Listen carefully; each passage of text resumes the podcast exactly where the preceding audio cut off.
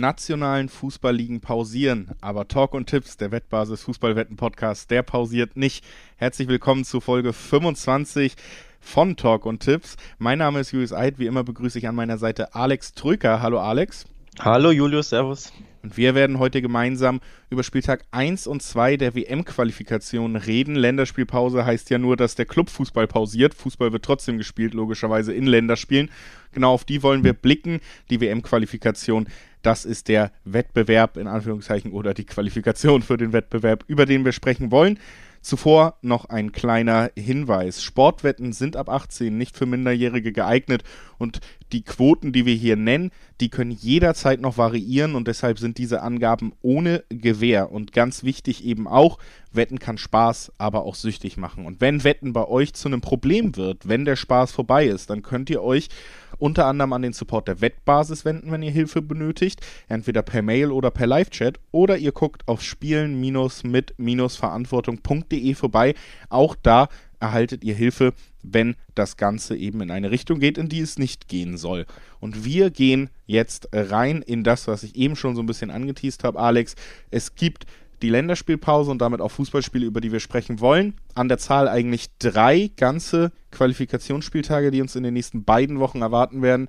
Wir haben beschlossen, dass wir für euch heute Spieltag 1 und 2 ja, einen kleinen Überblick liefern werden auf die spannendsten Duelle, die klangvollsten Duelle gemeinsam blicken werden, damit wir jetzt auch nicht mit dieser Folge so weit vorgreifen, dass wir auch noch Spieltag 3 mit reinnehmen. Der hat generell, das ist uns auch aufgefallen, die vielleicht am wenigsten interessantesten Partien, was erstmal die Paarung angeht. Und dazu kommt eben, dass es ja wirklich so weit weg ist, dass zwei Spiele aller Mannschaften davor auch noch sind, dass es uns dann auch nicht richtig vorkommt, da irgendwelche Prognosen zu erstellen, weil das dann eben in der Zukunft ist, in der unwegbaren Zukunft, wo man eben ja. sich ein bisschen zurückhalten sollte. Und das werden wir in dem Falle auch tun und uns auf Spieltag 1 und 2 fixieren.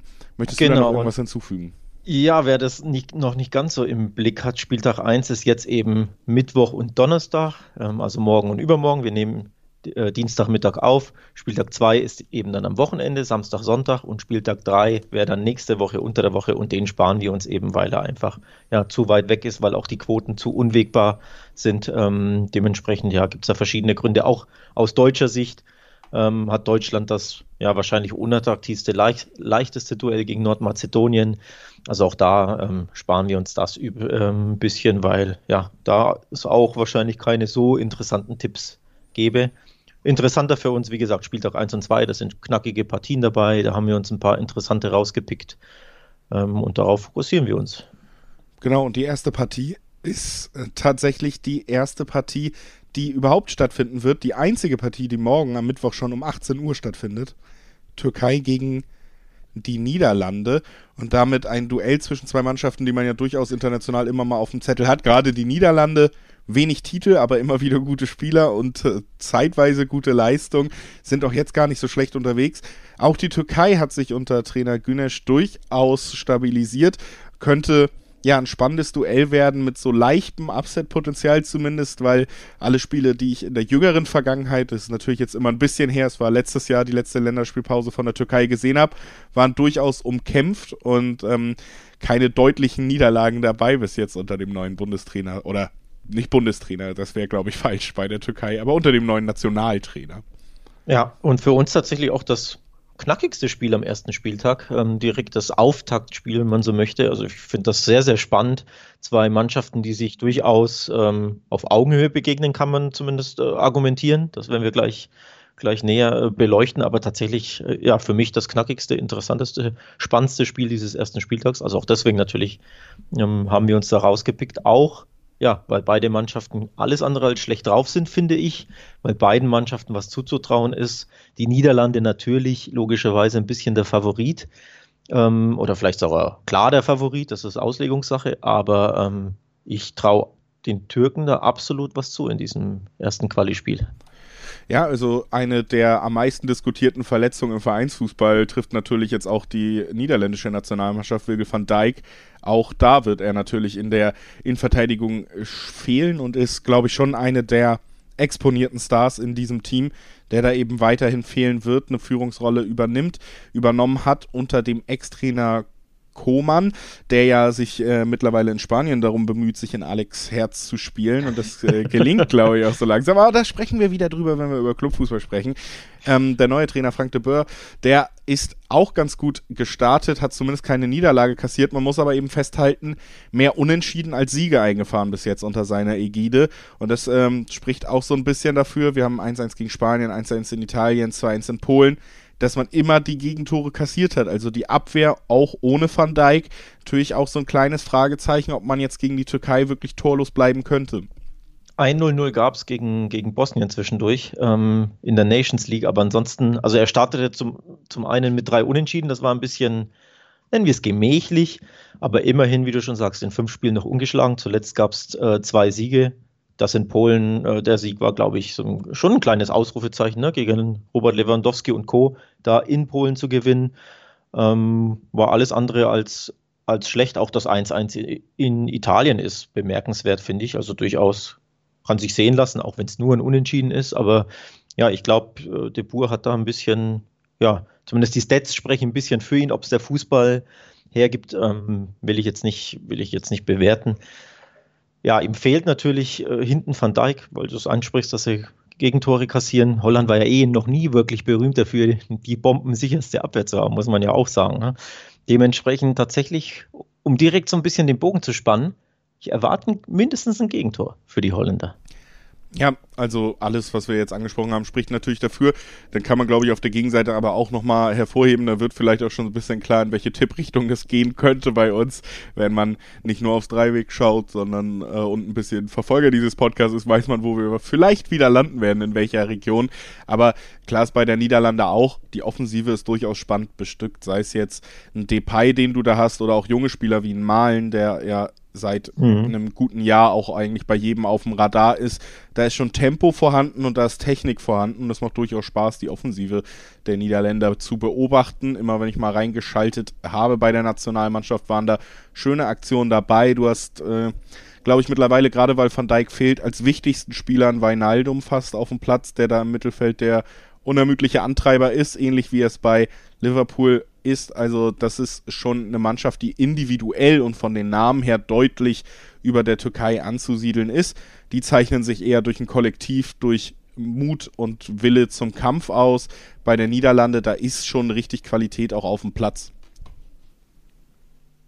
Ja, absolut. Ähm, Qualität auf dem Platz. Übrigens, äh, kleines Wort zur, zur Türkei auch, dass wir nicht nur über die, über die Niederlande sprechen, die natürlich Favorit sind. Also da gibt es äh, Quoten von 1,75 im Schnitt. Wer auf den Auswärtssieg setzt, das zeigt schon auf, in welche Richtung dieses Spiel geht. Ähm, Wort zur, zur Türkei. Die sind so ein bisschen ja, schwer einzuschätzen. Ich finde es ziemlich kurios. In der EM-Quali gab es nur eine Niederlage und drei Gegentore. Sie haben sich ja für die EM als Zweiter hinter Frankreich qualifiziert, nur zwei Punkte weniger als die Franzosen geholt. Also das war eine, eine tolle Runde, die sie da in der EM-Quali äh, gespielt haben. Danach aber in der Nations League haben sie komplett enttäuscht und wurden letzter in einer Gruppe mit Ungarn, Russland und Serbien. Klar, nicht die leichteste Gruppe. Man kann, man kann sagen, vier Mannschaften auf Augenhöhe. Aber da letzter zu werden, war dann schon enttäuschend. Nur eins dieser sechs Spiele in der Nations League gewonnen. Also ein bisschen Hui und Pfui, die Türkei in den letzten beiden Wettbewerben. Deswegen ja ein bisschen schwer einzuschätzen, welche Form sie quasi jetzt in die WM-Quali rüber transportieren werden. Ja, also auf, auf den Dreiweg geblickt, um das zu sagen, ist die Niederlande für mich schon Favorit und ich finde 1,75 da auch durchaus eine nicht unattraktive Quote in der Situation. Also selbst das könnte sich meiner Meinung nach durchaus lohnen. Aber ein weiterer Tipp, den ich da noch reinwerfen werde, weil das bei uns beiden ja auch eben so ein bisschen durchgekommen ist, ist, ja, ja, beide Teams werden treffen und da kriegst du bis zu Zweierquoten. Also das auch durchaus eine Möglichkeit, um da vielleicht noch eine interessante Quote aus diesem Duell rauszukitzeln. Das sind so meine beiden Sachen, die ich hier mal erwähnen wollte.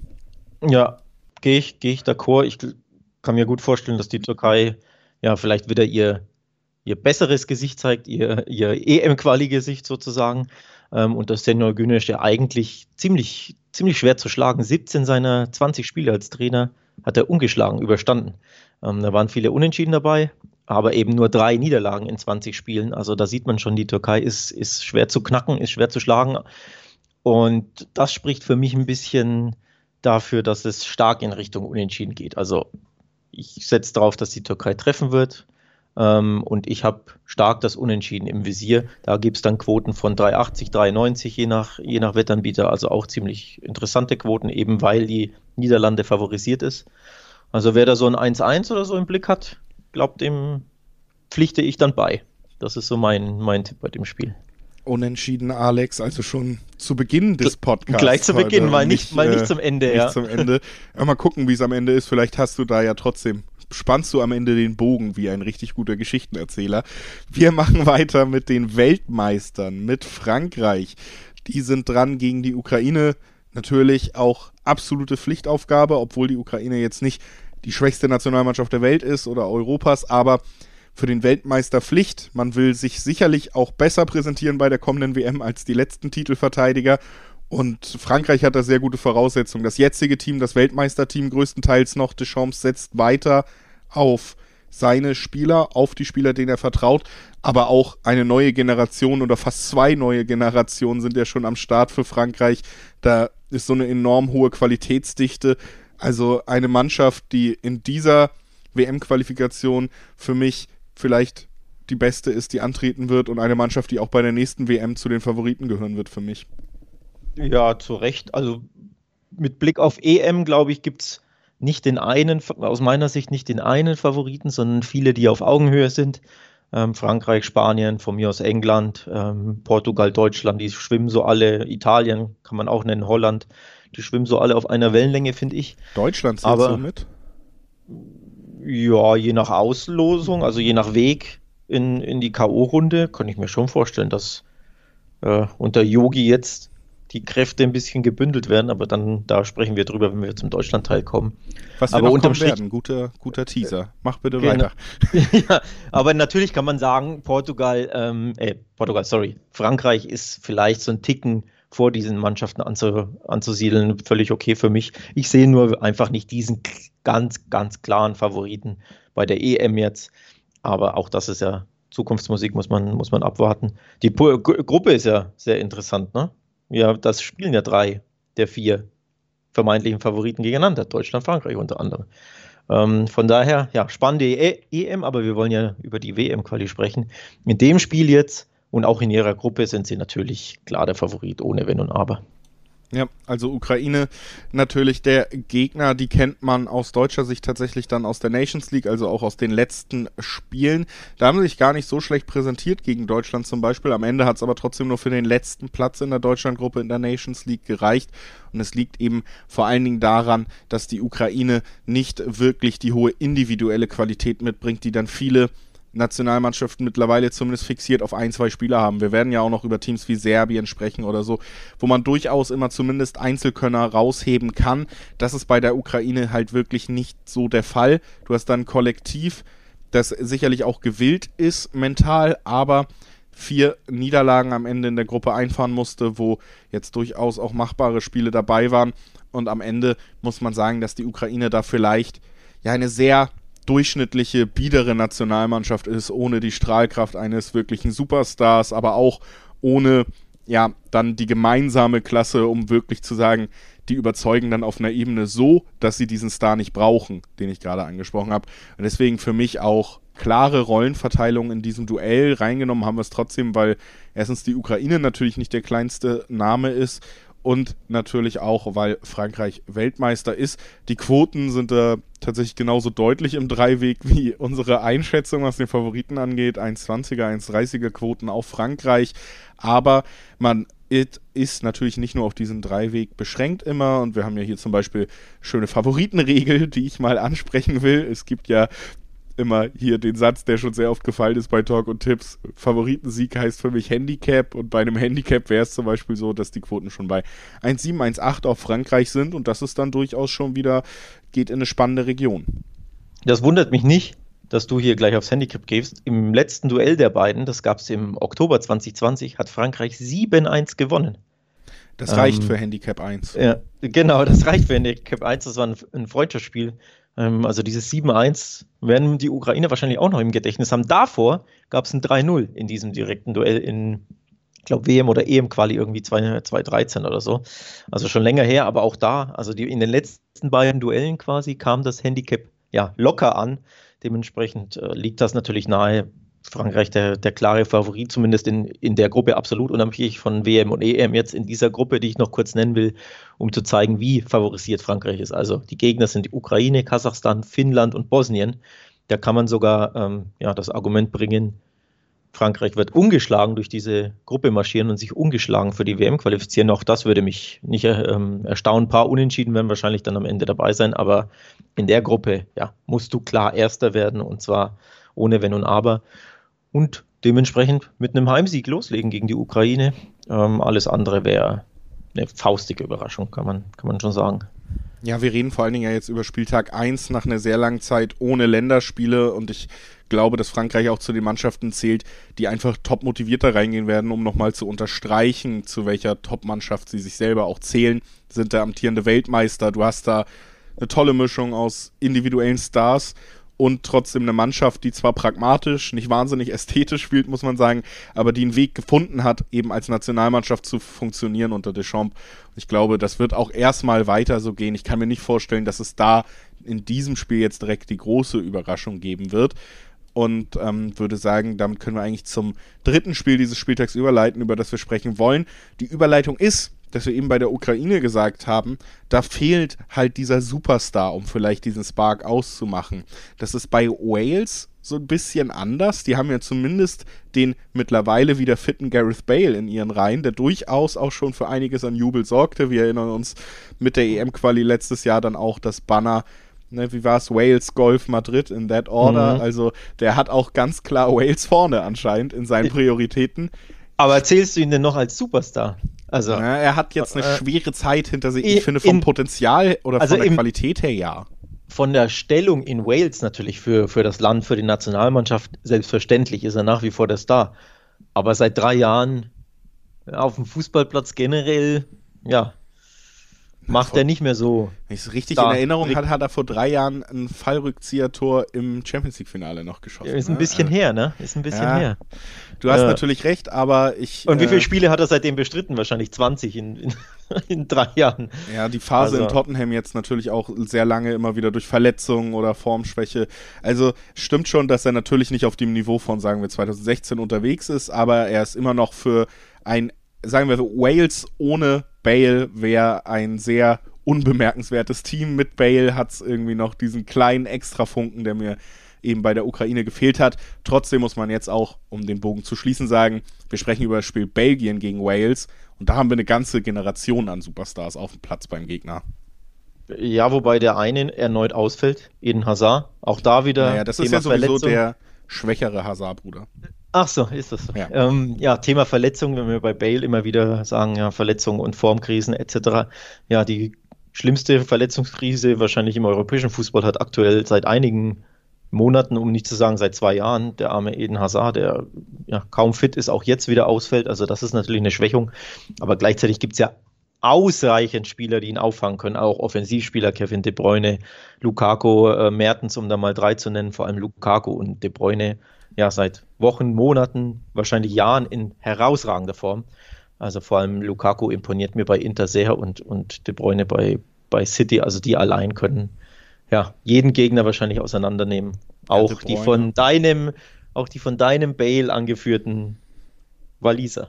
De Bruyne dominiert eigentlich äh, seit Jahren den Weltfußball und hält halt seine Klasse. Und man muss sagen, Lukaku hat ja tatsächlich auch nochmal einen Schritt gemacht in dieser Saison. Also der spielt jetzt auf einem Niveau, wo ihn manche hingedacht haben, aber da ist er jetzt angekommen. Und das ist das erste Mal, dass er wirklich so vollends überzeugt. Es gab ja sogar schon immer Kritik, dass er in der Nationalmannschaft besser funktioniert als im Vereinsfußball. Jetzt hat er im Vereinsfußball auch noch diesen Schritt gemacht.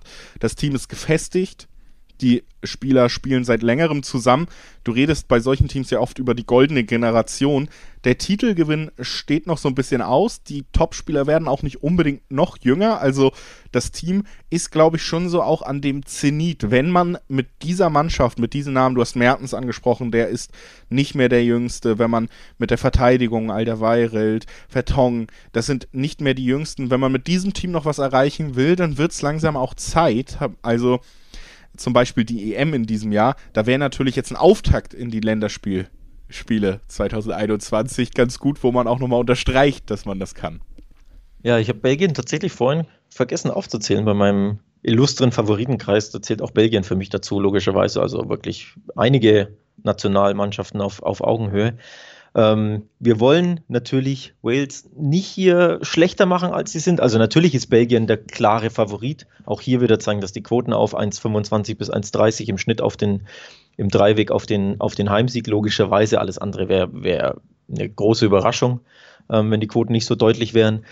Wales natürlich, ja, der klare Underdog. Jetzt kommt aber ein Aber für diejenigen, die hier Wales wie du vielleicht ein bisschen unterschätzen wollen. In der Nations League haben sie sich erstaunlich geschlagen. Sie haben ihre Gruppe 4 in der Liga B gewonnen und dabei blieben sie ungeschlagen und haben fünf der sechs Spiele gewonnen. Ein Gegentor kassiert in sechs Spielen. Also das ist herausragend. Dementsprechend ja die Form, wenn es sowas wie eine Form bei Nationalmannschaften gibt, ähm, spricht schon ein bisschen für Wales. Also die sollte man wirklich nicht unterschätzen. Nee, also ich finde auch tatsächlich, wenn man auf die Quoten guckt, dass wir hier Zehnerquoten auf Wales haben, das ist tatsächlich schon recht heftig. So deutlich ist es Im, dann. im, im Average, die gehen ja teilweise Ja. hoch bis 12 irgendwas, ne? Genau, je nach, also je nach Wettanbieter. wirklich schon eine richtige Hausnummer und da würde ich jetzt auch nicht zu 100% irgendwie mitgehen und sagen, so klar unterlegen werden sie sein. Wir haben ja eben bei Ukraine, Frankreich dann besprochen, gut, da gibt es mehr Tore für Frankreich, so dass wir sogar Handicap tippen können. Soweit Ja. würde ich mich hier gar nicht unbedingt aus dem Fenster lehnen wollen von der Ja. Ausgangssituation. Ne?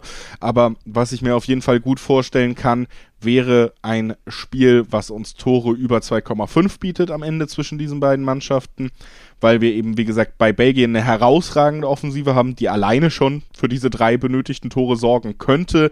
Wir haben aber mit Wales, ja, du hast es gesagt, den nicht mehr perfekt aufgelegten Gareth Bale, aber ein System, was immer noch darauf basiert, dann auch eben schnelle Spieler in Konter zu setzen, weil man selber weiß, man kann das Spiel nicht kontrollieren. Und diese Ausrichtung hat sich ja auch in den letzten Monaten und Jahren im Vereinsfußball immer wieder bewährt, um dann doch nochmal auch als Underdog irgendwie einen Treffer beizusteuern. Über 2,5, das geht wirklich recht schnell, muss man auch sagen. Also 2-1 Ergebnisse, das ist schon mit drin. Und da hat man schon Quoten von 1,7, 1,8. Das finde ich durchaus spannend. Wenn man dann sogar ein bisschen weitergehen will, nenne ich nochmal die 3,5er, da bist du bei 2,8, 2,9er Quoten. Das ist tatsächlich schon eine Hausnummer. Soweit würde ich mich persönlich auch nicht aus dem Fenster lehnen. Das ist ein bisschen der, die riskantere Art, aber über 2,5, 1,8er Quote, das ist, äh, da bin ich dabei. Ja, finde ich auch, finde ich auch ähm, angemessen, dass du da dabei bist, um, um das so ein bisschen zu formulieren. Denn ich finde, man soll, man soll die, die Torwette tatsächlich im Blick haben. Die Waliser sind hinten stark, ich habe es angesprochen, aber treffen auch ganz gerne, zuletzt in der, in der Nations League. Vor allem lassen die Belgier aber was zu. Das finde ich viel interessanter. Sechs Gegentore gab es in sechs Spielen, also ein Schnitt von, von einem Gegentor pro Spiel. Beispielsweise gegen Dänemark haben sie zwei kassiert, gegen Island haben sie ein Gegentor kassiert, gegen Eng in England haben sie 2-1 verloren. Auch beim haushohen, lockeren Sieg gegen Island gab es ein Gegentor, nämlich beim 5 zu 1. Also dementsprechend, Belgien ist schon immer mal gut für ein Gegentor. Ähm, das ist das eine. Und das andere ist, wenn du dann sagst, ja, okay, warum soll denn Wales keins schießen, wenn die so stark in der, in der Nations League waren? Ne? Fünf der sechs Spiele gewonnen, bist du schon bei beide Teams treffen bei Zweierquoten. Und das finde ich das Interessante. Also wer denkt, dass Wales ein Tor erzielen wird, oder beide Mannschaften in dem Fall natürlich, gibt's, da gibt es über Zweierquoten. Das ist so für mich ein, ja, schon eine kleine Perle, sage ich mal. Also 2,25 ist da, glaube ich, sogar der Schnitt, je nach Wettanbieter. Ähm, das habe ich schon ziemlich auf dem Schirm. Denn unterm Strich, also ich erwarte mir keinen hohen Sieg. Ich traue mich auch nicht aufs, aufs Handicap zu gehen. Ich könnte mir ein, beispielsweise ein 2-1 zum Auftakt sehr, sehr gut vorstellen. Und dementsprechend dann, both to score, Zweierquoten. Lukrativ, finde ich durchaus spannend, auf jeden Fall. Die andere Art, an die Tore-Schießwetten sozusagen ranzugehen, haben wir beides abgedeckt und ich finde beides sehr gut nachvollziehbar. Das Ganze schließt sich auch so ein bisschen mit ein, dass das zusammen funktionieren könnte, unsere beiden Tipps. Jetzt ist es soweit. Jetzt ist Deutschland das erste Mal dran in unserer Aufzählung. Die Deutschen, das deutsche Team wird gegen Island antreten. Ein Team, was viele wahrscheinlich hauptsächlich noch wegen der EM 2016 und sehr guten Leistungen auf dem Platz und auf den Rängen im Kopf haben. Also auch die Fans haben da natürlich immer wieder dafür gesorgt, dass das Team im Gespräch blieb, aber man hat sich auch ganz gut präsentiert. Seitdem, ja, ist es nicht besser geworden. Das muss man, glaube ich, bei den Isländern sagen. Also wenn man dieses schwer zu besiegende Inselteam, die kleinen das gallische Dorf so ein bisschen noch im Kopf hat. Das hat sich jetzt in den letzten Monaten und Jahren nicht mehr so bewahrheitet. Man ist, glaube ich, wieder an dem ja, Tiefpunkt der jüngeren Geschichte angekommen. Man spielt ja auch nicht in der EM mit. Deutschland muss man sagen, gut, war jetzt auch nicht ein steter Quell der Freude in den letzten Monaten und Jahren. Also äh, nicht das Spiel, wo die Euphorie euphorisiertesten Teams aufeinandertreffen, aber ja, trotzdem das deutsche Team, da gibt es natürlich eine Menge zu zu sagen. Ähm, ich will mit Island aber anfangen, um da den Bogen zu spannen, weil wir, weil ich sie gerade äh, gegen Belgien erwähnt habe. In der, in der Gruppe 2 in der Nations League wurde Island eben komplett vernichtet. Also wirklich chancenlos, null Punkte aus sechs Spielen, drei mickrige Tore erzielt und 17 kassiert. Dementsprechend das äh, untermauert. Ehrenrettung natürlich gegen England, Dänemark und Belgien. Das heißt, ich würde nicht mal ausschließen, dass in dieser Gruppe Deutschland genauso abgeschlossen hätte. Nein, nein, naja. Ja, klar, die, die Gruppe war schwierig, ähm, aber ohne Punkt. Also komm, du kannst doch irgendwie Dänemark und England mal einen Punkt abtrotzen. Ähm, also ohne Punkt drei Gegentore, äh, drei Tore kassiert und 17 kassiert, äh, drei geschossen, 17 kassiert das zeigt schon das auch, was du gesagt hast, dass Island ähm, ja zuletzt abgebaut hat und ähm, auch die, die EM im Sommer denkbar dramatisch verpasst hat, im Playoff-Finale gegen Ungarn in der 90. Minute verloren. Sie haben bis kurz vor Schluss geführt und ich glaube, dass der Ausgleich fiel in der boah, 89. und äh, das 1-2 in der 92. irgendwie sowas. Also sie waren kurz davor, ihr EM-Ticket zu sichern und dann eben diese bittere, bittere Nackenschlag. Ähm, also dementsprechend, ja, es läuft nicht mehr gut für Island. Das zum Thema Island und zum Thema Deutschland. Ich glaube, damit könnte man wahrscheinlich eine komplette Folge füllen. Wenn auch nicht bezüglich Quoten und Tipps, sondern allgemein, was ist da los bei Yogi Löw und Co. Ähm, ja, spannende Gemengelage jetzt, dadurch, dass Löw im Sommer aufhört. Kann man natürlich sagen, wie reagiert die Mannschaft jetzt in diesen drei anstehenden Quali-Spielen auf diese Nachricht. Ja, es ist vor allen Dingen, finde ich, auch eine schwere oder komische Situation, weil er ja eigentlich durch die Blume die Tür mehr als geöffnet hat, dass Müller und Hummels für die EM zurückkehren könnten. Das heißt, selber auch gesagt hat, gut, wir legen bei dem nächsten Turnier vielleicht diesen von mir angestoßenen Umbruch doch mal kurz wieder auf Eis, weil ich will nochmal einen Erfolg und ich bin dann ja eh weg. Also mit dem Umbruch danach habe ich auch nichts mehr zu tun. Andererseits gehst du jetzt in die WM-Spiele oder die WM-Quali-Spiele ohne diese Spieler mit der neuen Ausrichtung, mit dem neuen zusammengestellten Team, mit diesem Umbruchteam, was ja jetzt auch noch nicht so herausragend funktioniert hat, muss man ja auch sagen.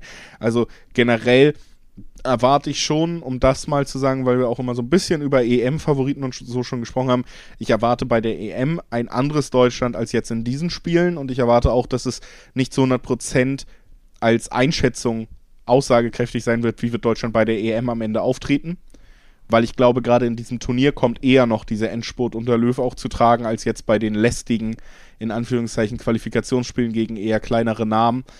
Trotzdem ist es natürlich eine Mannschaft, die nicht mehr an der absoluten Weltspitze rangiert. Das muss man, glaube ich, so klar sagen. Du hast einfach seit Jahren, ja, wenn du Klose irgendwie noch mit reinzählst, aber spätestens seit seinem Abgang Probleme, einfach einen wirklich guten treffsicheren Mittelstürmer aufzustellen. Das hat diesem Team in der Vergangenheit durchaus geschadet. Und du hast auch in der Innenverteidigung spätestens mit dem Abgang von Hummels und äh, Boateng aus der Mannschaft immer Wackelkandidaten aufgeboten. Das hat man auch immer gemerkt. Und das wird auch in diesem Spiel wieder so sein, dass dieses Team nicht mit einem Kader anreist, wo sich alle Fußballfanatiker die Augen reiben vor Freude. Das haben wir bei Frankreich zum Beispiel. Bei Deutschland haben wir es im Moment halt so nicht. Ja, Nichtsdestotrotz ist die Gruppe halt brutal leicht. Ne? Ähm, ja, also auch hier also, das Spiel klarer Favorit trotz allem. Ähm, die Gruppe ist einfach sehr, sehr easy. Ich hätte mir ein bisschen eine knackigere Gruppe ähm, gewünscht. Ich glaube, es wäre ja möglich gewesen, dass sie zumindest den einen oder anderen ja, spannenderen Namen ziehen, aber so mit Island, Armenien, Liechtenstein, Nordmazedonien und Rumänien in einer Gruppe. Auch da, was für Frankreich gilt, gilt für Deutschland, da musst du eigentlich ungeschlagen durch die Gruppe marschieren. Alles andere wäre ja fast schon, fast schon blamabel, wenn du da irgendwie gegen eins dieser Mannschaften verlieren solltest. Natürlich werden sie Erste werden am Ende und sie sollten es, wie gesagt, auch ja, mit vielleicht zehn Siegen aus allen Spielen oder lass es acht und zwei Unentschieden, weil du irgendwie in Rumänien mal einen Unentschieden spielst und auf Island ist dir ein bisschen zu kalt, dann nimmst du da einen Unentschieden mit. Aber ansonsten, ja, die Gruppe ist einfach easy, ne? Also. Ja. Du redest hier Deutschland sehr schwach, aber im Kontext zu dieser Gruppe. Na, in der Gruppe, er. auch in diesem Spiel, klar, sind sie Favorit und das auch zu Recht, aber ich äh, sehe Deutschland eben, du hast zum Beispiel über EM-Favoriten gesprochen, da wird echt abzuwarten sein, wie sich dann vielleicht die Rückkehrer doch wieder einfügen, was das fürs Mannschaftsgefüge ja. bedeutet. Man muss wirklich auch herausstellen, das ist gesagt, eigentlich muss man hier trotz aller Formschwäche klar eigentlich jedes Spiel gewinnen und durchmarschieren. Das war ja in der Nations League teilweise auch der Fall und trotzdem hat man es nicht geschafft. Ne? Also es gab ja nicht nur wirklich, um das nochmal herauszustellen, das letzte Länderspiel, was wir von Deutschland gesehen haben, war eine 6 zu 0 Blamage, ui, ui, ui. eine Vollaufgabe gegen, Fra äh, gegen Frankreich, gegen Spanien. Also da, das ist der letzte Auftritt, den wir gesehen haben von dieser Mannschaft und das war schon ein ganz schönes Statement, wie weit man vielleicht von der Spitzengruppe der Nationalmannschaften gerade weg ist. Davor hatten wir ja auch nicht unbedingt begeisternde Nations League-Spiele, unnötige Unentschieden gegen Gegner wie die Ukraine, die wir hier ja. selber noch als, ja, da wird Frankreich mit mehr als einem Torunterschied gewinnen. Deutschland ja. hat das nicht mal geschafft, überhaupt zu gewinnen. Ne? Also ja. da ist schon immer noch gerade zumindest in der Situation für mich, wenn man alles nimmt, was man in den letzten Spielen gesehen hat, da ist schon eine Spannweite zwischen Teams wie Frankreich und Spanien und Italien und Deutschland gerade. Ich erinnere auch gern an das 3-3 gegen die Schweiz. Ähm, das, da hat man ja auch gesehen, die Schweiz ist ja auch nicht das höchste Regal. Da drei gegen, Gegentore zu kassieren im Hinspiel hat man ja auch nicht gewonnen. Also beide Spiele gegen die Schweiz konnte Deutschland ja in der Nations League nicht gewinnen. Das ist ja auch so ein bisschen äh, ja, ein Fingerzeig, ne? dass eben Deutschland durchaus Probleme hat, auch gegen 1B, 2A Mannschaften, Länder, Nationalmannschaften. Ähm, sollte man auch ein bisschen auf dem, auf dem Schirm haben. Nichtsdestotrotz, gegen dieses Island also gegen das Island von 2016, das hätte ich spannend gefunden, dieses Duell, das hätte mir gut gefallen. Jetzt das Island von ja, 2020, 2021, also dieses Nations League Island, so nenne ich es jetzt einfach mal, ähm, darfst du nichts anbrechen lassen. Da bist du der klare Favorit und da musst du auch eigentlich klar gewinnen. Ja, und irgendwann muss ja auch mal die Reaktion kommen. Wie gesagt, du hattest eigentlich die schlechtmöglichste Situation, nämlich das letzte Spiel von einer sechsmonatigen Länderspielpause, also Pause von Länderspielen, ist eine 6-0 Blamage. Und dann kannst du so lange nichts dagegen tun, um diesen Eindruck gerade zu rücken. Und ich glaube, das ist auch dem Trainerteam trotzdem bewusst und das ist auch den Spielern bewusst, dass man hier jetzt einfach zurückkehren muss. Nach so einer derben Niederlage gegen Spanien bleibt dir nichts anderes übrig, als gegen ein Team wie Island klar zu machen, dass man wieder in der Spur ist und sich auch selber ja so ein bisschen wie der Engländer sagt, Redemption zu erarbeiten für äh, eben dieses letzte Ergebnis. So ein bisschen Vergebung, dass man da so gegen Spanien abgeschnitten hat. Man wird da alles dran setzen. Die Frage ist immer, wie fähig ist man? Also wie gewillt ist man? Das ist bei mir klar für Deutschland. Wie fähig ist man? Gebe ich dir am Ende auch recht. Gegen dieses Island wahrscheinlich fähig genug. Das sieht man auch an den Quoten. Ne? Selbst der Handicap-Tipp, wenn wir jetzt sagen, Deutschland ist klarer Favorit, trotz aller negativen Seiten, haben wir bei einem 1er Handicap immer noch nur 1-4er-Quoten. Also mhm. das ist schon sehr, sehr klar verteilt. Hier klarer als zum Beispiel bei Frankreich-Ukraine, was ich ein bisschen komisch finde, aber ähm, die Deutschen bei den Wettanbietern ganz weit vorne. Ja, das ist ein bisschen erstaunlich. Da ähm, frage ich mich, haben die Wettanbieter die Nations League, äh, die Gruppe der Deutschen so genau auf dem Schirm gehabt oder, oder, im Blick gehabt, denn die Quoten geben das nicht her. Ne? Ähm, also 1,14 auf den Heimsieg ist schon sehr, sehr niedrig. Das Handicap ist auch super niedrig. Und nochmal, Deutschland hat ja gegen die Schweiz und Ukraine, gegen die Ukraine wurden zwar beide Spiele gewonnen, aber ja, gegen die Schweiz stellte man sich blöd an. In, in Spanien gab es eine Blamage. Von daher, Gegentore gab es immer wieder en masse. Ähm, ja, ich finde die Quoten ein bisschen zu, zu krass, muss ich ehrlich sagen. Ja, und deswegen kann man da vielleicht auch mal ansetzen. und, und auf Island setzen zu. Nee, das wäre vielleicht ein bisschen zu, zu krass. Zu einer 20er Quote oder was? Pass auf, was ich hier mir rausgesucht habe, ist under 3,5 Tore. Da kriegen oh. wir nämlich 1,7er oder 1,8er Quoten noch, je nach Wettanbieter. Okay. Das unter vier Tore fallen in diesem Spiel. Und das halte ich wirklich nicht für unrealistisch. Island ist kein Team, wo wir jetzt damit rechnen müssen, dass die selber ein, zwei Tore beisteuern werden unbedingt. Deutschland ist seit, wie wir gesagt haben, Miro Klose auch mit Problemen in der Offensive ausgestattet. Und ich glaube auch nicht, dass das hier ein äh, festliches Shootout wird in der Rückkehr nach dem Spanien-Spiel. 2-0, 3-0, 2-1, das sind alles für mich die naheliegendsten Ergebnisse in diesem Aufeinandertreffen. Die sind alle unter vier Toren.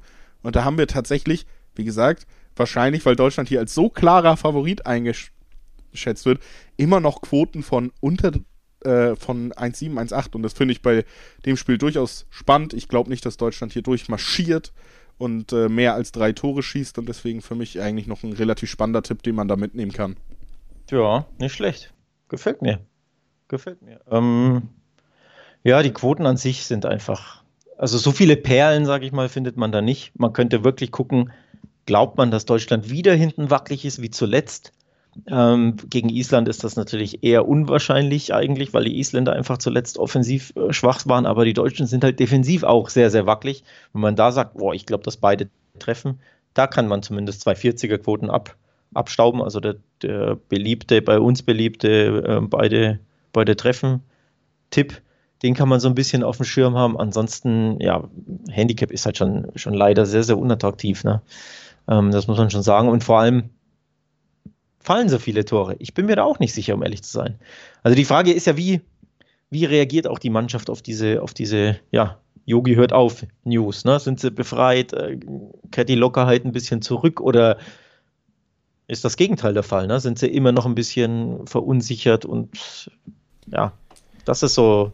Also wie gesagt, so ich, ich könnte mir vorstellen, dass dieser große Effekt, sollte das einen auslösen, halt erst im Turnier wirklich im Sommer ersichtlich ist weil das dann wirklich seine letzten Spiele sind. Es ist ein Turniermodus, es sind dann auch teilweise K.O.-Spiele, beziehungsweise direkt in der Gruppe hast du ja so eine schwere Gruppe, dass jedes Spiel wichtig ist, um überhaupt weiterzukommen.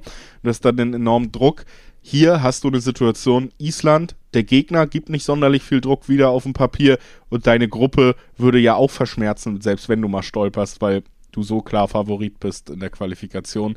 Deswegen glaube ich, diese ganz große Motivation, die das vielleicht noch freisetzen könnte, die wird sich Deutschland, wenn überhaupt, dann für den Turnierverlauf aufsparen. Also, dass wir das jetzt in so einem Qualispiel sehen. Ich, ich glaube, ich gehe davon aus, man wird souverän aber unspektakulär seinen Job machen und deswegen vielleicht auch nicht mehr als drei Tore in diesem Spiel sehen. Deshalb äh, ja auch mein Tipp.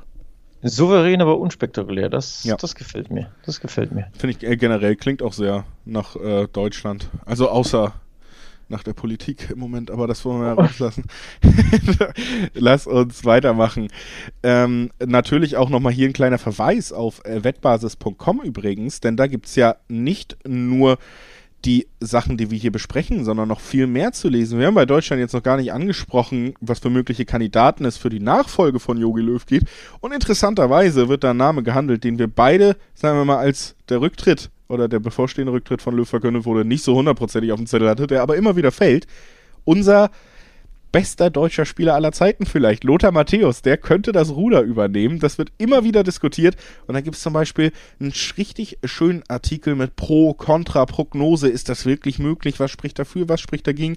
Geht ihr einfach auf wettbasis.com und schon habt ihr da eine richtig schöne Übersicht bekommen. Das ein kleiner Hinweis auf äh, und die Website von Wettbasis.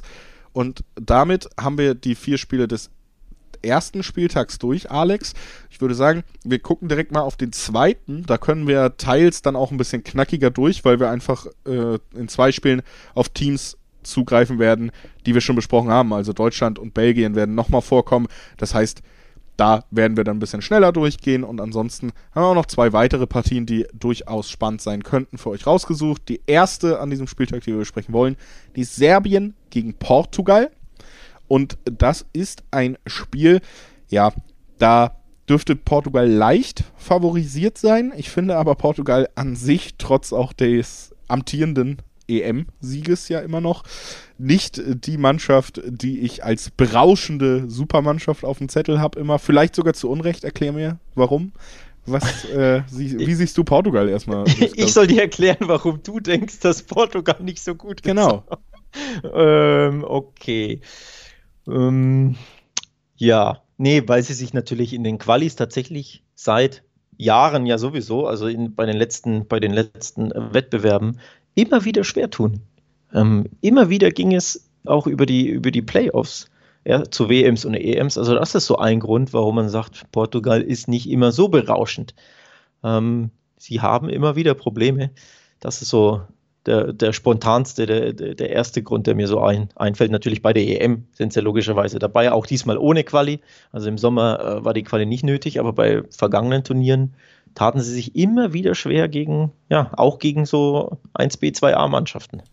Ja, also auch der EM-Sieg, der größte Erfolg, war ja richtig schön durchgemogelt eigentlich. Du hattest ja fast mhm, nur ja. unentschieden in den K.O.-Spielen, hast dann immer Verlängerung, Elfmeterschießen und auch das Finale war ja durchaus ein enges gegen Frankreich, ein bisschen geprägt von der Verletzung von Cristiano Ronaldo, die den Matchplan beider Mannschaften umgeworfen hat. Da muss man dann sagen, da hat Portugal gut reagiert.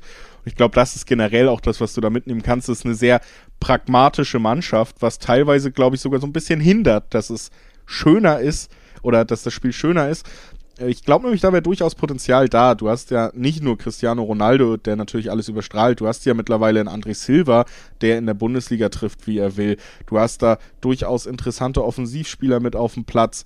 Und ich finde, da wäre vielleicht sogar ein bisschen spektakuläres Spiel möglich. Man hat sich aber so ein bisschen ja auch klar gemacht, wie Nationalmannschaften funktionieren können. Du hast nicht wie im Clubfußball die Möglichkeit, die beste Taktik Guardiola-esk auszutrainieren mit der Mannschaft. Pragmatismus hilft bei Nationalmannschaften oft weiter. Und bei Pragmatismus hilft es durchaus auch weiter, einen Cristiano Ronaldo als Zielspieler zu haben. Und das ist so ein bisschen die Ausrichtung Portugal in den letzten Jahren gewesen. Tja, das stimmt. Ähm, Cristiano ist natürlich immer, immer für ein Tor gut oder für drei logischerweise bei Portugal. Wenn er es aber nicht macht, kann er natürlich auch immer ein bisschen ja, zickig sein und vor allem gegen den Ball nicht so viel machen. Das ist, glaube ich, auch immer ein bisschen ein Problem. Also vorne gibt er dir die Tore natürlich, wenn er sie schießt, aber wenn er sie nicht schießt, hast du halt so ein bisschen ja, gegen den Ball ein Problem. Das ist so allgemein das, das ja, Cristiano, die Cristiano-Problematik. Ähm, bei der EM übrigens, weil ich die ja angesprochen habe, dass sich Portugal qualifiziert hat, auch nur Zweiter geworden in der EM-Quali. Hinter der, Achtung, Ukraine. Das möchte ich nur kurz mal loswerden, denn die Ukraine war ja in der Nations League so schwach. Und davor hat eben Portugal es nicht geschafft, vor der Ukraine zu landen. Ähm, das nur so nebenbei. Also da sieht man schon, Portugal gilt natürlich immer als Favorit, auch weil Cristiano halt einfach in dieser Mannschaft steht. Aber sie haben immer wieder Probleme. Und das ist das Spannende vor diesem Spiel. Serbien und Portugal haben sich eben auch schon bei der EM-Qualifikation in der Gruppe duelliert. Da wurde Portugal mit drei Punkten vor Serbien gerade noch so Zweiter. Also da war es auch schon knapp. Die beiden trafen da aufeinander und haben sich die Punkte abgeknöpft. Das ist so ein bisschen, ja, das Spannende an diesem, an diesem Spiel. Also die beiden kennen sich gut, und ich sehe das Spiel tatsächlich sehr, sehr eng und ziemlich auf Augenhöhe insgesamt. Und bei Serbien hast du ja auch den Nachfolger von Cristiano Ronaldo bei Real Madrid, nämlich Luka Jovic.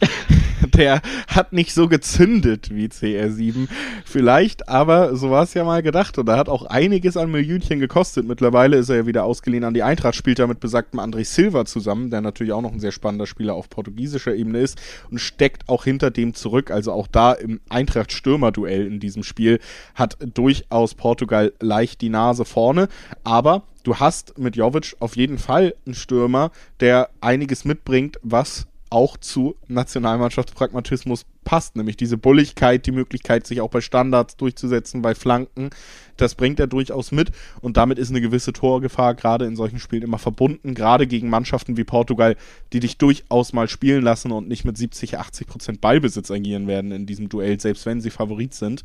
Deswegen, ja, Außenseiterchancen für Serbien. Zumindest für mich halt eben Chancen, dass Serbien nicht torlos untergeht.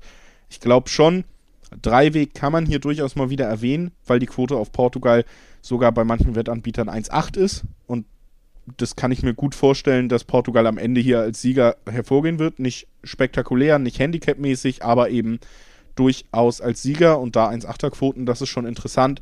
Ansonsten, man hat es auch so ein bisschen rausgehört, könnte ich mir durchaus auch vorstellen, dass beide Mannschaften treffen. Da gibt es auch 1-8er-Quoten. Also ein kleines 1-8er-Quotenangebot habe ich hier rausgesucht für dieses Spiel. Ja, immerhin im Dreiweg ähm, ist, das, ist das völlig okay, da auf, auf Portugal zu tippen, wenn man sie denn auf dem Schirm hat. Das ist ja die Frage, ne? Ähm, ob man sagt, ja, sie, sie gewinnen. Ähm, da, ich bin mir da nicht so sicher, muss ich ehrlich sagen. Also ich habe da ein bisschen meine Zweifel. Beim letzten Duell allerdings haben sie es geschafft. Also ich habe ja die EM-Quali ange angesprochen, wo Serbien und Portugal aufeinander trafen. Da hat Portugal 4 zu 2 in Serbien gewonnen. Ähm, das ist gar nicht so brutal lange her. Also September 2019 war das der Fall. Dementsprechend, ähm, ja, da kann man schon sagen, wenn sie es einmal geschafft haben, warum jetzt nicht wieder? Ähm, und dann ist die 1,80er Quote ähm, absolut okay, finde ich. Also da, die kann man schon mal mitnehmen. Ja, und wir nehmen das nächste Spiel mit und das geht jetzt, wie gesagt, tatsächlich ein bisschen schneller. Wir sprechen zum zweiten Mal über die belgische Nationalmannschaft und da habt ihr ja schon unsere Einschätzung zu Beginn des Podcasts hören können, wie wir zu den Belgiern stehen. Die goldene Generation, die vielleicht langsam wieder aus dem perfekten Alter rauskommt, also durchaus auch gefragt ist, jetzt in den nächsten beiden Wettbewerbsjahren EM 21, WM 22 vielleicht tatsächlich nochmal einen Titel zu holen, um diese goldene Generation zu krönen. Die spielen gegen die Tschechen und die wird antreten mit einigen spannenden Spielern auch im Kader. Wir hatten das tatsächlich im letzten Podcast, als wir über die Champions League gesprochen haben und die Euroleague, da haben wir auch über Slavia gesprochen und dass da durchaus tschechische Talente unterwegs sind, die spannend sind und die vielleicht auch schon aus Prag den Weg in internationale Ligen gefunden haben. Ein voran ist das nun mal Suchek gerade, der bei West Ham brilliert. West Ham selber brilliert ja auch in der Premier League. Also du hast da durchaus wieder einige spannende Spieler im Kader der Tschechen. Nach der großen Milan Barosch, Pavel Nedved Phase in der Mitte der 2000er sind sie ja so ein bisschen von der Bildfläche verschwunden. Ich finde den Weg, den der tschechische Fußball geht, gerade aber durchaus spannend. Ja, vor allem, sie haben in der Nations League den Aufstieg geschafft. Das ist ja äh, ein bisschen Aufwind gab es da. Ähm, in ihrer Nations League Gruppe B wurden sie Erster mit äh, vier Siegen aus, aus sechs Spielen. Dementsprechend, da sieht man schon, da nach langer, langer Dürrezeit ähm, gibt es da ein bisschen Hoffnung wieder ähm, bei den Tschechen. Dementsprechend, ja, vielleicht auch da natürlich, klar, Belgien immer der Favorit ähm, aktuell oder je nach Gegner, aber gegen fast, fast jeden Gegner mittlerweile natürlich der Favorit, auch gegen die Tschechen. Aber eben bei den Tschechen geht eben ein bisschen was voran. Die waren zuletzt gut, sie haben den Aufstieg geschafft. Von daher, ich traue den Tschechen da schon vielleicht irgendwie einen Upset zu. Also es würde mich nicht überraschen. Ähm, aber unterm Strich Belgien 1,60er, 1,70er Quoten im Dreiweg kann man natürlich immer auch, auch da einfach mitnehmen. Ne? Denn ja. ein Belgien-Sieg ist natürlich das, das Wahrscheinlichste, auch wenn die Stechen, äh, Tschechen ein bisschen wieder erstarkt sind. Wie gesagt, Belgien auch eine Mannschaft, die wir hier ja durchaus halbwegs offensiv gelobt haben für unsere Verhältnisse schon. Es ist aber halt ein Spiel, das muss man sagen, und deswegen haben wir es auch reingenommen. Eins der wenigen Spiele, finde ich, wo man jetzt nicht sagt, okay, wir haben ein enorm klares Verhältnis. Also wir haben den absoluten Underdog, wir haben Zehnerquoten aufwärts auf der einen Seite und auf der anderen Seite den klaren Favoriten.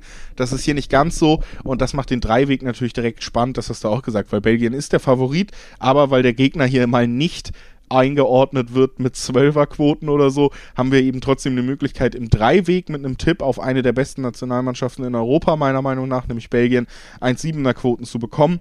Und alleine deshalb ist es eines der interessanteren Matchups, auch quotentechnisch schon auf ja, den ersten Stand Blick heute wohlgemerkt, ne? Stand heute, ähm, natürlich haben wir noch ein paar Tage. Das äh, haben wir ja genau. auch schon zu also Beginn also die, des Podcasts gesagt, dass diese Quoten natürlich immer variieren können. Genau, wir sind ja jetzt am zweiten Spieltag, also gerade da muss man natürlich sagen, da können sich die Quoten ähm, noch noch stark ändern, je nachdem, wie die Mannschaften am ersten Spieltag äh, abschließen, so ein bisschen. Auch wenn ich jetzt nicht erwarte, dass die Belgien-Quote über zwei springt, nur weil sie jetzt vielleicht am ersten Spieltag äh, überrascht Punkte lassen sollten. Aber nur ne, unter Vorbehalt die Quoten, ähm, sondern allgemein gesprochen, Belgien ist natürlich der Favorit. Und wenn es da Quoten von 1,60, 1,70 geben sollte, auch am Samstag noch, wenn das Spiel ist, kann man das schon mitnehmen. Man sollte aber im Auge behalten, die Tschechen sind nicht mehr so schwach wie früher. Aber auch nicht so gut wie noch ein bisschen früher. Ja, ja auch die goldene so, Phase angesprochen. Natürlich auch nicht so gut wie noch ein bisschen früher, logisch. Aber Stand heute eben Donnerstag die Quoten aufs Unentschieden rangieren von 3,50 bis 3,70 und das zeigt ja schon auf, dass auch die Buchmacher nicht überrascht werden, wenn es ein Unentschieden gibt, denn das sind ja normale Unentschiedenquoten. Also das ja. ist ja schon ein Fingerzeig, wohin es gehen kann bei dem Spiel. Also ich glaube, es ist vor allen Dingen einfach das Spiel, auch wenn ich trotzdem dazu tendiere, dass der Favorit gewinnt, ist trotzdem das Spiel, wo der Favorit mal vor eine Aufgabe gestellt wird. Sagen wir es so. Also wo Zumindest rechnen wir beide damit, ja. ja. Zumindest rechnen wir beide damit. Und ähm, jetzt würde ich sagen, kommen wir zu einem Spiel, da wollten wir einfach die Mannschaft auch nochmal mit reinbringen in das Ganze, weil es meiner Meinung nach eine sehr spannende Mannschaft ist mittlerweile wieder. Die Italiener, über die wollen wir kurz sprechen, spielen gegen Bulgarien. Im Gegensatz zum Duell, was wir eben besprochen haben, würde ich sagen, hier die Rollen wieder relativ klar verteilt. Bulgarien ja eine der Mannschaften, wo mir wenig Argumente einfallen, erstmal, warum die jetzt gegen eine der wieder erstarkten Supermächte im europäischen Nationalmannschaftsfußball irgendeine Chance haben sollten. Ich finde Italien ja seit langer Zeit auch mal wieder nicht nur die alten großen Namen, die nicht mehr so ganz performen, immer noch Bonucci, natürlich Chiellini, das sind die Leute, die die letzten Jahre bestimmt haben, die Gesichter, die du von der WM 2006 wahrscheinlich noch kennst. Aber jetzt ist ja wieder eine neue Generation da, die ich durchaus spannend finde. Allen voran kann man da zum Beispiel Chiesa nennen, der mit 22 mittlerweile schon unangefochtener Stammspieler und der beste Saisonspieler für mich dieses Jahr bei Juventus Turin ist, beim Dauermeister. Also da sind einige junge Spieler am Start, die auch wieder richtig Spaß machen. Ähm, ja, vor allem, was ihnen Spaß gemacht hat, ist, dass sie die Nations League gewonnen haben, ihre Gruppe 1 gegen eine ziemlich schwere Nations League Gruppe, gegen die Niederlande und Polen hat man sich da durchgesetzt. Bosnien war auch noch dabei, aber das war der, der schwächste Gegner. Also die Gruppe 1 gewonnen und ungeschlagen geblieben in einer Gruppe eben mit der Niederlande und Polen. Das ist so ein bisschen das, ja, das, das Spannende an der Mannschaft. Auch da sieht man eben wieder erstarkt, wie du sagst. Ähm, da kommt eine interessante Generation ein bisschen nach. Ähm, ich habe das Spiel in, ich kann mich erinnern, in der Niederlande live geschaut. Also nicht im Stadion live, sondern im Fernsehen logischerweise. Und der Fußball der Italiener war sehr unitalienisch, so möchte ich es mal nennen. Also sie haben wirklich tollen Kurzpassfußball gespielt, Ballbesitz gehabt, nach vorne ähm, gespielt und haben da haben, haben mich da ein bisschen begeistert fast schon, muss ich sagen. Ähm, dementsprechend ja, Italien war gut drauf, ist gut drauf, sollte gut drauf sein. Und in dem Spiel logischerweise der, der haushohe Favorit, denn die Bulgaren, ja, ein bisschen das Gegenteil. In ihrer Nations League-Gruppe wurden sie letzter, in einer Gruppe mit Wales, Finnland und Irland. Kein einziges Spiel gewonnen, nur zwei mickrige Türchen geschossen in, in, in sechs Spielen. Also da sieht man schon auch auf, bei Bulgarien läuft es nicht gut. Auch da natürlich seit, jetzt könntest du behaupten, seit der WM 94 läuft es da nicht mehr gut, aber auch aktuell sieht es nicht so gut aus. Ähm, von daher, ja, die Favoritenrolle ist klar verteilt. Alles andere als ein Italien-Sieg wäre, glaube ich, eine Überraschung, oder? Ja, das glaube ich auch. Es ist von der gesamten Ausgangsposition klar, Italien wollten wir hier auch deshalb nochmal erwähnen, weil sie eben mittlerweile wieder zur Spitze gehören und das vielleicht noch nicht so wirklich angekommen ist überall, weil du natürlich auch eine echt dunkle Zeit für den italienischen Nationalfußball sozusagen hattest, bevor es jetzt wieder aufwärts ging. Aber dieser Umbruch läuft und ist schon ein ganzes Schritt weiter, wie zum Beispiel bei einer Nation wie Deutschland gerade. Da greift schon vieles und du hast wirklich auch spannende junge Spieler wieder dabei, über die wir auch noch länger sprechen werden. Also da ist es gerade daran, dass wir vielleicht dann die 2006er Generation so nach und nach wirklich auch aus dem Hinterkopf verbannen können, weil die Mannschaft bereit ist, neue Geschichten zu schreiben. Und das ist natürlich einfach dann auch was, was man hier durchaus mal empfehlen kann. Guckt euch dieses Spiel an und wenn es ist, um zu schauen, wie schön, wie verzaubert Alex auch natürlich vom Fußball der Italiener ist und ja. warum. Ob dieses Spiel jetzt so toll wird, weiß ich nicht. Ähm, da gehören ja zwei Mannschaften dazu. Ne? Wenn sich die einen reinstellen ähm, und den anderen wenig einfällt, dann wird ein Spieler nicht immer so attraktiv. das also war bei Bulgarien-Spielen durchaus öfter der Fall und trotzdem waren sie, ähm, trotzdem haben sie relativ viele Tore kassiert. Also selbst das Verteidigen hat ja nicht immer funktioniert. Du hattest ja, ja. Duelle gegen England zum Beispiel, die natürlich auch noch überschattet wurden von anderen sehr unschönen ja. Ereignissen auf den Rängen, aber auch auf dem Feld waren sie absolut chancenlos. Da haben sie sich gedacht, wir wollen jetzt irgendwie durchbeißen und trotzdem alle zwei Minuten eigentlich einen Hochkaräter zugelassen. Für mich ist Bulgarien eine Mannschaft, die muss man im Moment tatsächlich, so hart es klingt, nicht wahnsinnig auf dem Zettel haben. Also, Alex, was heißt das für uns? Favoritensieg für mich, Handicap-Sieg für mich, 1,6er, 1,7er Quoten in der Spitze sogar möglich auf Italien bei einem normalen Handicap. Vielleicht, wenn man heute richtig riskant unterwegs ist, guckt man sogar mal auf Handicap plus 2. Da kriegst du dann zwei Fünferquoten. Also das ist natürlich mit Risiko behaftet, aber auch lukrativ. Das ist das, was ich am Ende hierzu beizutragen habe. Ja, über, überrascht mich kein Stück. Ich habe mir das gleiche rausgesucht, ähm, auch wenn da natürlich erneut die Quoten unter Vorbehalt, weil es ja der zweite Spieltag ist. Aber man kann sich jetzt ja schon notieren, aufs Handicap zu blicken, dann am Samstag oder Sonntag, das Spiel findet am Sonntag statt, und dann zu gucken, wie sind die neuesten Entwicklungen, denn ein Handicap-Sieg ist alles andere als möglich. Und da, wenn alles ja, so bleibt, wie es ist, gibt es dann 1,60er, 1,70er Quoten aufs, aufs Handicap und das kann man sich mal notieren. Also das kann man absolut im Blick haben. Ähm, ist eine angemessene Sache. Ja, das sehe ich auch so. Damit haben wir sieben von acht Spielen abgeschlossen, die wir heute besprechen wollen, Alex. Deswegen aber auch nochmal direkt der Hinweis, bevor wir ins letzte Spiel und dann die Verabschiedung, das Organisatorische hinten raus, wir kennen es alle schon, nicht, dass es untergeht. Für euch auch nochmal, es gibt insgesamt äh, alleine in Europa jetzt in dieser Länderspielpause 72 Qualifikationsspiele über diese drei Tage verteilt und wir haben nur acht hier ein bisschen besprochen. Wenn ihr mehr Infos wollt, auch über die anderen Spiele, geht doch einfach auf wettbasis.com. Da bekommt ihr Übersichten, da bekommt ihr auch einzelne Spielvorschauen online, zum Beispiel auch für morgen dann das Duell Serbien gegen Irland. Das sind Spiele, die wir hier nicht besprochen haben. Gibraltar gegen Norwegen, wie schlägt sich Erling Haaland? Das sind alles Sachen, die ihr da nochmal nachschlagen könnt auf wettbasis.com und das soll euch echt nochmal ans Herz gelegt, wenn ihr euch eben über diesen Podcast hinaus mit der WM-Qualifikation, mit der Länderspielpause beschäftigen wollt. Gerade weil wir ja auch den dritten zeitlich aufgrund der terminlichen Lage des Podcasts gar nicht so richtig besprechen können. Da wird natürlich auch was kommen. Also wenn ihr da mehr Infos wollt, guckt auf der Website vorbei. Und wir sprechen noch einmal über Deutschland. Und auch im zweiten Spiel sind sie Favorit, trotz ja, schlechten 2020 und schlechter WM 2018. Sie spielen gegen Rumänien, Alex. Tja, und da sind sie für mich natürlich der Favorit, aber nicht unbedingt so der klare, für mich wohlgemerkt, nicht so der klare Favorit auf den Sieg. Denn ich glaube, die Rumänen werden unfassbar defensiv agieren. Das haben sie leider, sage ich mal, äh, ich habe ja die Wurzeln in dem Land, ein bisschen, äh, ja, leider sage ich deswegen, weil sie zuletzt eben sehr, sehr häufig sehr, sehr defensiv und sehr, sehr hässlich agierten. Also ähm, da nicht den schönsten Fußball spielen und ich erwarte tatsächlich, dass sie sich brutal hinten reinstellen werden gegen Deutschland. Und dann eben, ja, versuchen irgendwie zu kontern und äh, sehr viel an der Uhr drehen werden.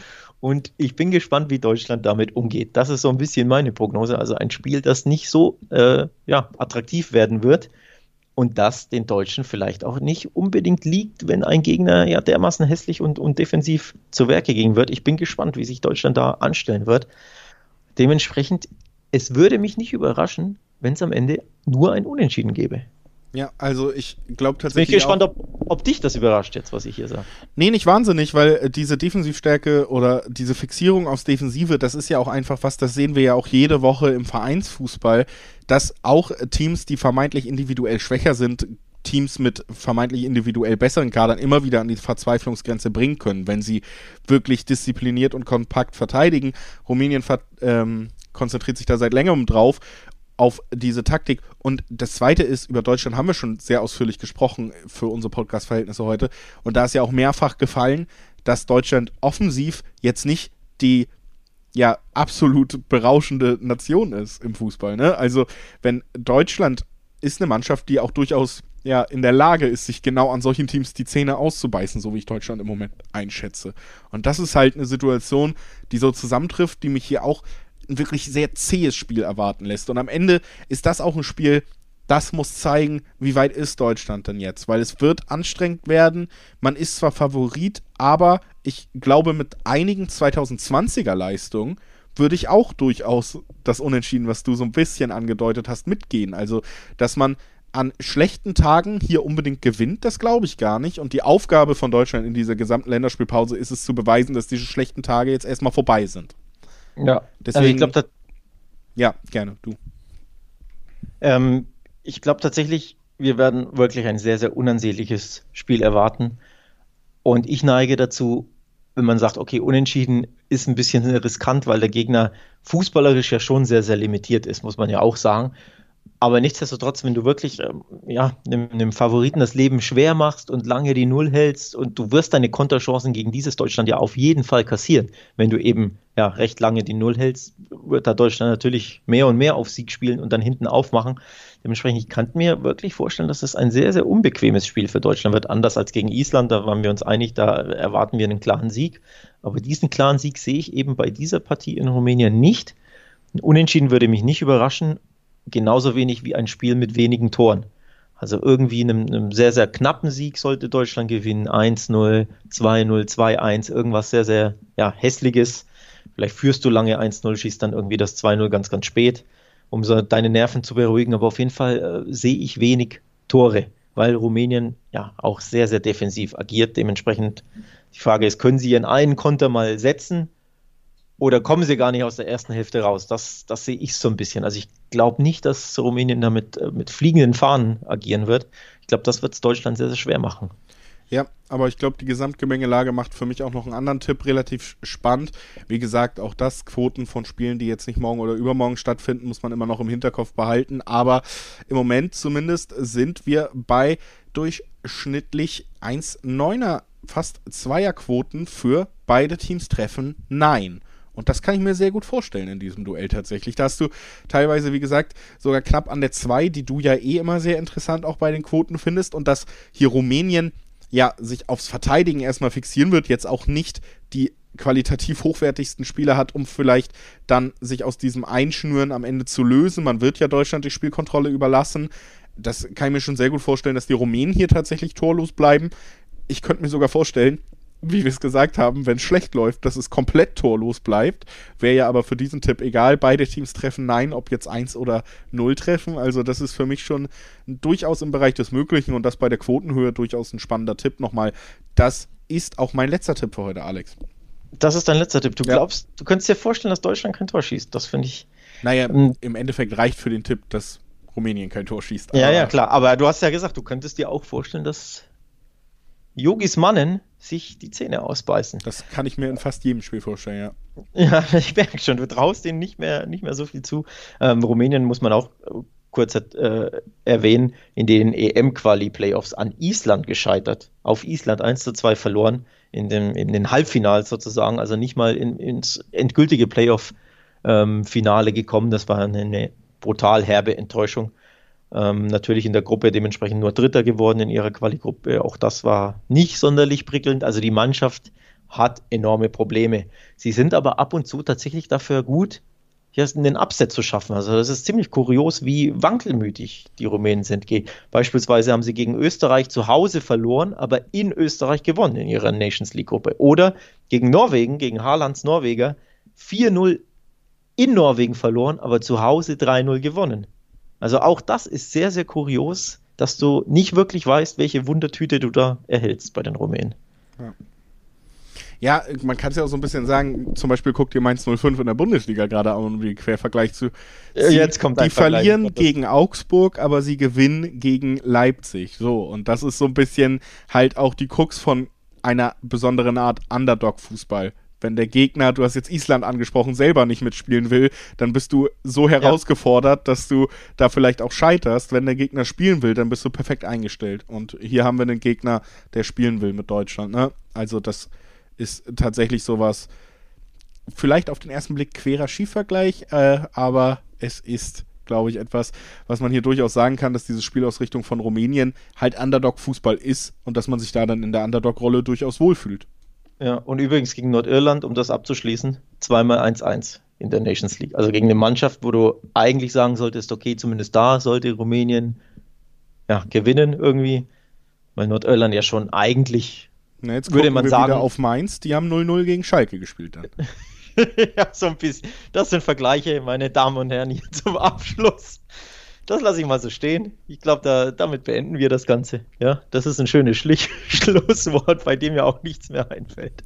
Nee, ein Spiel zwischen Mainz und Schalke, was 0-0 ausgeht, da fällt äh, viel wenigen Leuten noch wirklich was ein. Und deswegen ist es tatsächlich eine sehr gute Zeit, jetzt auch den Podcast zu beenden. Wir haben über acht Spiele der WM-Qualifikation gesprochen. Ich hatte, oder ich hoffe, ihr hattet wie immer sehr viel Spaß beim Hören. Wir freuen uns natürlich über jeden, der einschaltet und weisen euch auch direkt darauf hin, dass wir jetzt nach der Länderspielpause dann am nächsten Donnerstag regulär weitermachen mit einer Folge zum Fußballwochenende, Bundesliga plus internationale Toppartien. Das bekommt ihr dann nächsten Donnerstag. Bis dahin hören wir uns nicht mehr. Also hört ihr die Folge vielleicht einfach doppelt, wenn ihr uns vermisst. Und dann nächste Woche Donnerstag sind wir wieder da. Feedback könnt ihr da lassen unter der Mailadresse podcast.wettbasis.com. Auch das sei nochmal gesagt. Und ich glaube, dann habe ich alles vom Zettel, Alex, und wir können Schluss ich, machen. Oder habe ich was vergessen? Ich will, ich will eine Neuerung, eine kleine Neuerung loswerden. Uns gibt es jetzt auch allmählich bei Social Media. Ähm, also bei Twitter findet ihr uns Wettbasis. Da hat die Wettbasis einen Account, da werden die, die neuen Folgen auch immer ähm, gepostet. Und auf Instagram ist das gleiche auch der Fall. Also guckt da mal rein. Ähm, bei Instagram und, und Twitter unter Wettbasis. Da könnt ihr eben auch ein bisschen up-to-date sein, wann kommt eine neue Folge. Ähm, und das wird allmählich aufgebaut, die Instagram-Kanäle. Also könnt ihr schon mal im Blick haben für die nächsten Tage und Wochen. Da wird sich mehr und mehr tun. Das ist auch ein sehr schöner Hinweis, den ich sonst vergessen hätte. Deswegen sind wir ja ein Team, Alex. Und als dieses Team würde ich sagen, verabschieden wir uns. Tschüss. Ciao.